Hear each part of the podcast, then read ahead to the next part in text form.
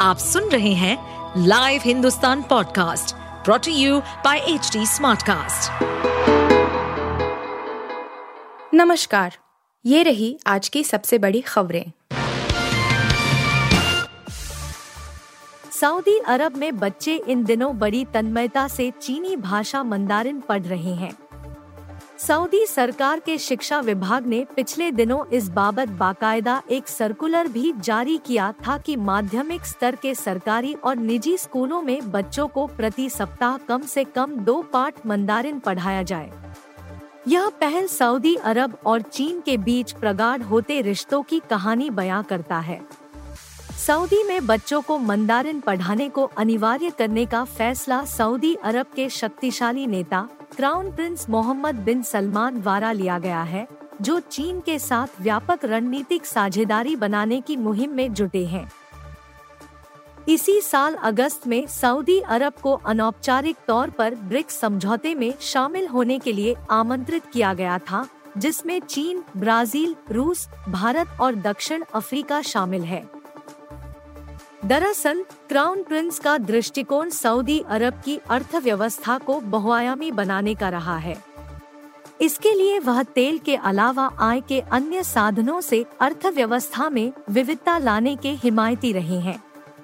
उनकी इस मुहिम में चीन ने बड़ी दिलचस्पी दिखाई है और वहाँ बड़े पैमाने पर निवेश का प्रस्ताव रखा है। चीनियों का दावा है कि सऊदी अरब में बुनियादी ढांचे में, अवसरों और हरित ऊर्जा में परिवर्तन पर ज़ोर देते हुए वे इस लक्ष्य को साकार करने में मदद करने की आदर्श स्थिति में है।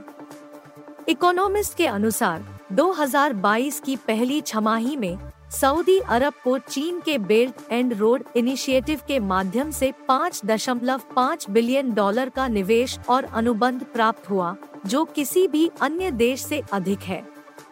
हाल के निवेश समझौतों में प्रौद्योगिकी, नवीकरणीय ऊर्जा, कृषि, रियल एस्टेट, खनिज, रसद, पर्यटन और स्वास्थ्य सेवा भी शामिल है। झेजियांग स्थित एनोवेट मोटर्स जैसे इलेक्ट्रिक वाहनों के चीनी निर्माताओं का संयुक्त राज्य अमेरिका और यूरोप में मिले ठंडे स्वागत के एकदम विपरीत सऊदी अरब में भव्य स्वागत किया गया है। तेलंगाना विधानसभा चुनाव के प्रचार अभियान के दौरान एमीन चीफ अजदुद्दीन ओवैसी ने बुधवार को कांग्रेस पर जमकर निशाना साधा। उन्होंने दावा किया कि कांग्रेस के पास अब केवल मुस्लिम मतदाताओं के ही वोट बचे हैं। ओवैसी ने कहा, हम नहीं लड़े और वे अमेठी में हार गए। अगर हमारी पार्टी वहाँ जाती तो क्या वे इतना रोना नहीं रोते? हम नहीं गए और स्मृति ईरानी ने उन्हें इलेक्शन हरा दिया।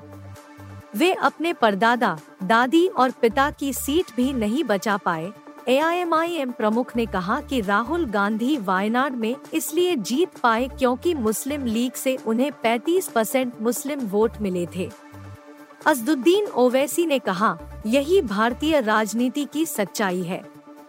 कांग्रेस के लिए अगर कोई मतदाता बचा है तो वो मुस्लिम वोट है।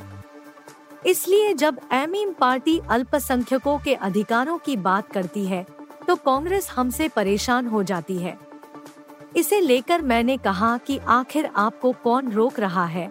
आप आकर लड़ो हमारे खिलाफ। ओवैसी ने इस दौरान भाषण रोके जाने के मामले का भी ज़िक्र किया और अपना गुस्सा जताया। अजदुद्दीन ओवैसी ने कहा, अगर रात के दस बजकर एक मिनट बजे हो तो मुझे रोकने का आपको पूरा अधिकार है।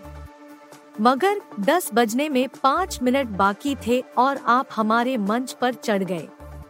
आखिर क्या बात है? कानून तो दस बजे तक की इजाज़त देता है। भाषण को बीच में ही रोक दिया गया। आखिर यह क्या तरीका है?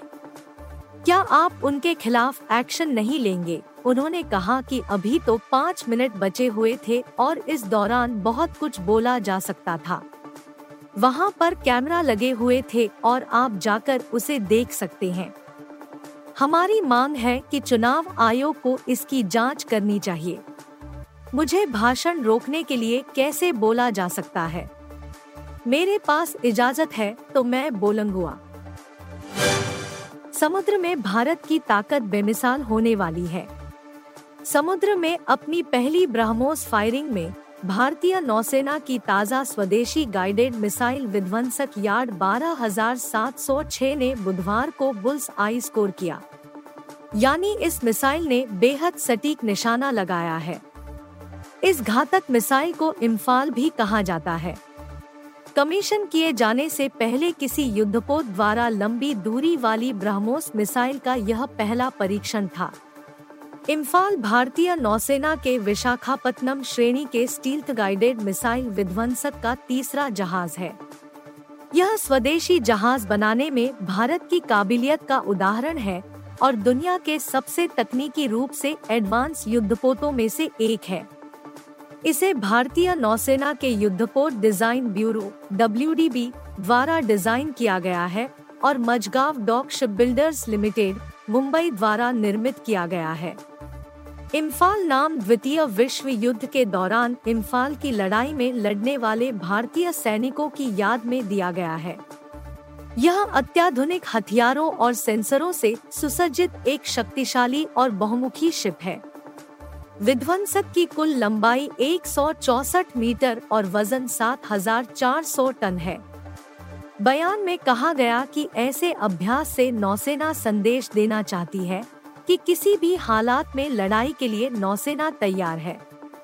जहाज़ का लगभग 75 परसेंट हिस्सा स्वदेशी सामान से सुसज्जित है, जिसमें मध्यम दूरी की सतह से हवा में मार करने वाली मिसाइलें बी एल बैंगलोर, सतह से सतह पर मार करने वाली ब्रह्मोस मिसाइलें, ब्रह्मोस एरोस्पेस, नई दिल्ली, स्वदेशी टारपीडो ट्यूब लॉन्चर लार्सन और टुब्रो, मुंबई, पनडुब्बी रोधी स्वदेशी rocket launcher, Larsen and Toubro, Mumbai, और छिहत्तर मिमी super rapid gun mount, BHEL, Haridwar, शामिल है। भारत ने लगभग दो महीने के बाद कनाडाई नागरिकों के लिए फिर से इलेक्ट्रॉनिक वीज़ा की सेवाएँ शुरू कर दी है। इससे कनाडाई नागरिकों को बड़ी राहत मिली है। खालिस्तानी आतंकी हरदीप सिंह निज्जर की हत्या में भारत की संलिप्तता के कनाडाई प्रधानमंत्री जस्टिन ट्रूडो के आरोपों को बाद दोनों देशों के रिश्तों में तलखी आ गई थी। इससे उपजे राजनयिक विवाद के बीच भारत ने 21 सितंबर को कनाडाई नागरिकों के लिए वीज़ा सेवाएँ निलंबित कर दी थी। भारत ने ऐसे वक्त में ई वीज़ा फिर से शुरुआत करने की घोषणा की है। जब प्रधानमंत्री नरेंद्र मोदी और कनाडा के प्रधानमंत्री जस्टिन ट्रूडो जी बीस की वर्चुअल मीटिंग में आमने सामने होने वाले हैं। इस मीटिंग से पहले भारत की तरफ़ से की गई कार्रवाई को दोनों देशों के बीच आपसी रिश्तों को फिर से पटरी पर लाने की दिशा में एक सकारात्मक कदम के तौर पर देखा जा रहा है। बता दें कि कनाडा के प्रधानमंत्री जस्टिन ट्रूडो ने आरोप लगाया था कि जून में कनाडा के नागरिक खालिस्तानी आतंकवादी हरदीप सिंह निज्जर की हत्या में भारत सरकार के एजेंट शामिल थे। भारत सरकार ने इसका जोरदार खंडन किया था और आरोपों को बेतुका मनगढ़ और बिना किसी सबूत वाला बताया था। नई दिल्ली ने इस बारे में ओटावा से अपने दावों के समर्थन में सबूत साझा करने की भी मांग की है, लेकिन अभी तक ओटावा कोई सबूत देने में नाकाम रहा है। ई वीज़ा फिर से शुरू करने का मतलब इसमें मेडिकल वीज़ा, बिज़नेस वीज़ा और टूरिस्ट वीज़ा समेत चार तरह के वीज़ा शामिल है। सितंबर में भारत ने अगले आदेश तक इन वीजों पर प्रतिबंध लगा दिया था। जब दोनों देशों के रिश्ते तल्ख हुए थे, तब दोनों देशों ने अपने अपने नागरिकों को एडवाइजरी जारी की थी। आईसीसी वनडे रैंकिंग में भारतीय बल्लेबाज एक बार फिर से नंबर वन बनने के करीब पहुँच गए हैं। विराट कोहली ने वनडे रैंकिंग में लंबी छलांग लगाई है। वे अब दुनिया के तीसरे नंबर के बल्लेबाज बन गए हैं। उनसे आगे पाकिस्तान के बल्लेबाज बाबर आज़म और भारतीय ओपनर शुभमन गिल हैं। गिल इस समय वनडे रैंकिंग में नंबर वन बल्लेबाज बने हुए हैं विराट कोहली के लिए वर्ल्ड कप 2023 शानदार गुजरा Virat player of the tournament रहे थे भारतीय क्रिकेट टीम के तीन खिलाड़ी इस समय आईसीसी वनडे रैंकिंग में टॉप 10 में हैं। शुभमन गिल पहले स्थान पर है जबकि विराट कोहली तीसरे नंबर पर है। वहीं टीम इंडिया के कप्तान रोहित शर्मा इस समय चौथे पायदान पर है। गिल के खाते में 826 रेटिंग पॉइंट्स है, जबकि बाबर के खाते में 824 अंक है। विराट कोहली सात सौ इक्यानवे अंकों के साथ तीसरे और रोहित शर्मा सात सौ उनहत्तर अंकों के साथ चौथे पायदान पर है। विराट ने तीन शतक इस वर्ल्ड कप में लगाए थे। हालाँकि, वर्ल्ड कप 2023 के बाद भारतीय गेंदबाजों को आईसीसी रैंकिंग में घाटा हुआ है। मोहम्मद सिराज दूसरे से तीसरे पायदान पर खिसक गए हैं। वहीं, कुलदीप यादव छठे से सातवें स्थान पर फिसल गए हैं। इसके अलावा मोहम्मद शमी वर्ल्ड कप के बीच में नौवे स्थान पर थे, लेकिन अब दसवें स्थान पर हैं। ऑलराउंडर्स की रैंकिंग में रविंद्र जडेजा को भी एक पायदान का घाटा हुआ है।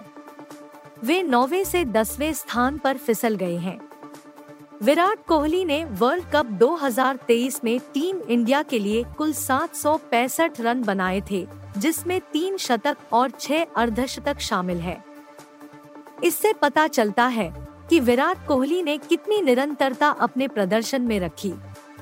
वे भारत के लिए वर्ल्ड कप सेमीफाइनल में शतक और फाइनल में अर्धशतक जड़ने वाले पहले खिलाड़ी थे। विराट कोहली फाइनल में ऑस्ट्रेलिया के खिलाफ शतक जड़ने में सफल हुए थे। आप सुन रहे थे हिंदुस्तान का डेली न्यूज़ रैप, जो एच टी स्मार्ट कास्ट की एक बीटा संस्करण का हिस्सा है। आप हमें फेसबुक ट्विटर और इंस्टाग्राम पे एट एच टी या podcasts@hindustantimes.com पर ईमेल के द्वारा सुझाव दे सकते हैं। इस पॉडकास्ट पर अपडेटेड रहने के लिए हमें फॉलो करें एट एच टी हम सारे मेजर सोशल मीडिया प्लेटफॉर्म पर मौजूद हैं और ऐसे पॉडकास्ट सुनने के लिए log on to W W W dot H T Smartcast dot com